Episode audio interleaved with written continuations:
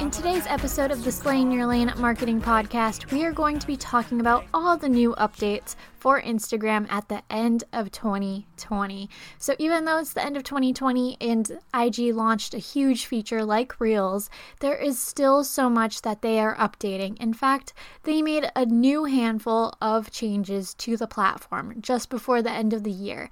Now, if you remember, they were trying to monetize Instagram and IGTV before quarantine.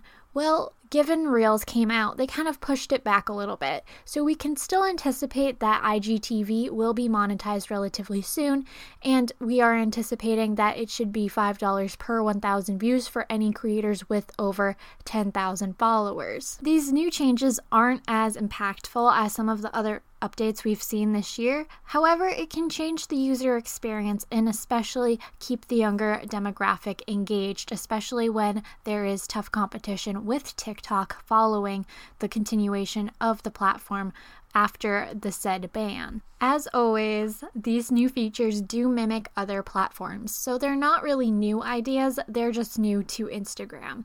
So there's tough competition with all the other platforms, and we are seeing something that's pretty interesting while Instagram is trying to remain relevant the first new update is selfie stickers.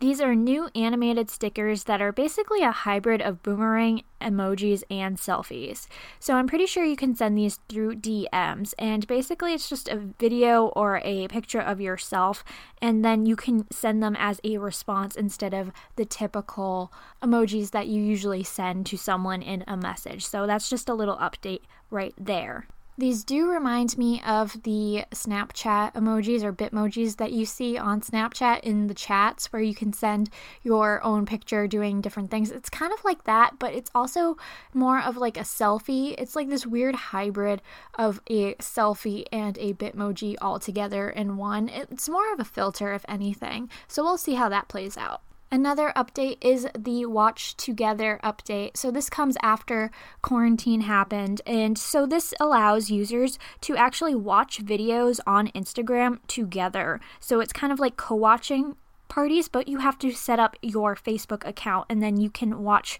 uh, videos together through Messenger and through Facebook and through Instagram. So, it's almost like the watch parties that we saw that streaming services were offered offering their users to watch videos with their friends on their chosen streaming service. This does not come as a surprise because Facebook and Instagram has been trying to implement video for so long on their own platforms. Videos start right away and it creates this endless loop and they were trying to compete with Netflix when they tried to do like Facebook TV and they also tried to compete with Netflix when they started making Facebook videos that started automatically. Mark Zuckerberg has said fairly recently that he's sick of Facebook being on other people's devices. He wants to kind of control what his platforms are on. So, we're going to see a lot more innovation with technology probably in the next two years, which will be interesting to watch that play out. The next update is vanish mode. So, vanish mode is basically allowing messages to disappear after you send them. What does that sound like? It sounds like Snapchat. So, yes, they are kind of stealing this feature from Snapchat where messages will disappear if you enable them to disappear after they are seen. This will be set up through the DMs, so unlike all these screenshots we've been seeing with all these celebrities who's sliding into whose DMs, we probably will not be seeing that for much longer if they are enabling the disappear feature. Update number four is changing the chat color. So you can already do this in Facebook, but now they're allowing you to change the gradient as well. And they are also implementing the changes of chat colors into Instagram DMs as well. So that's kind of fun. It's nothing new that we've seen, but it's just kind of a new change.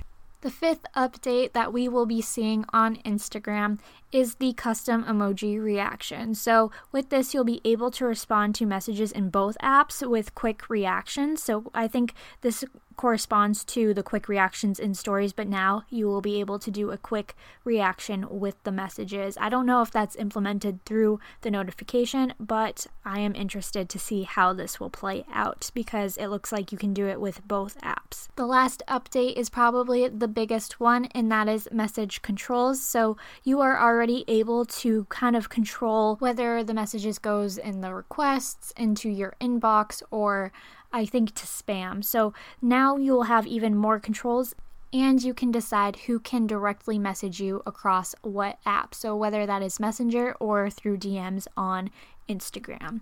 So, those are the major updates that are coming in October of 2020 on Instagram.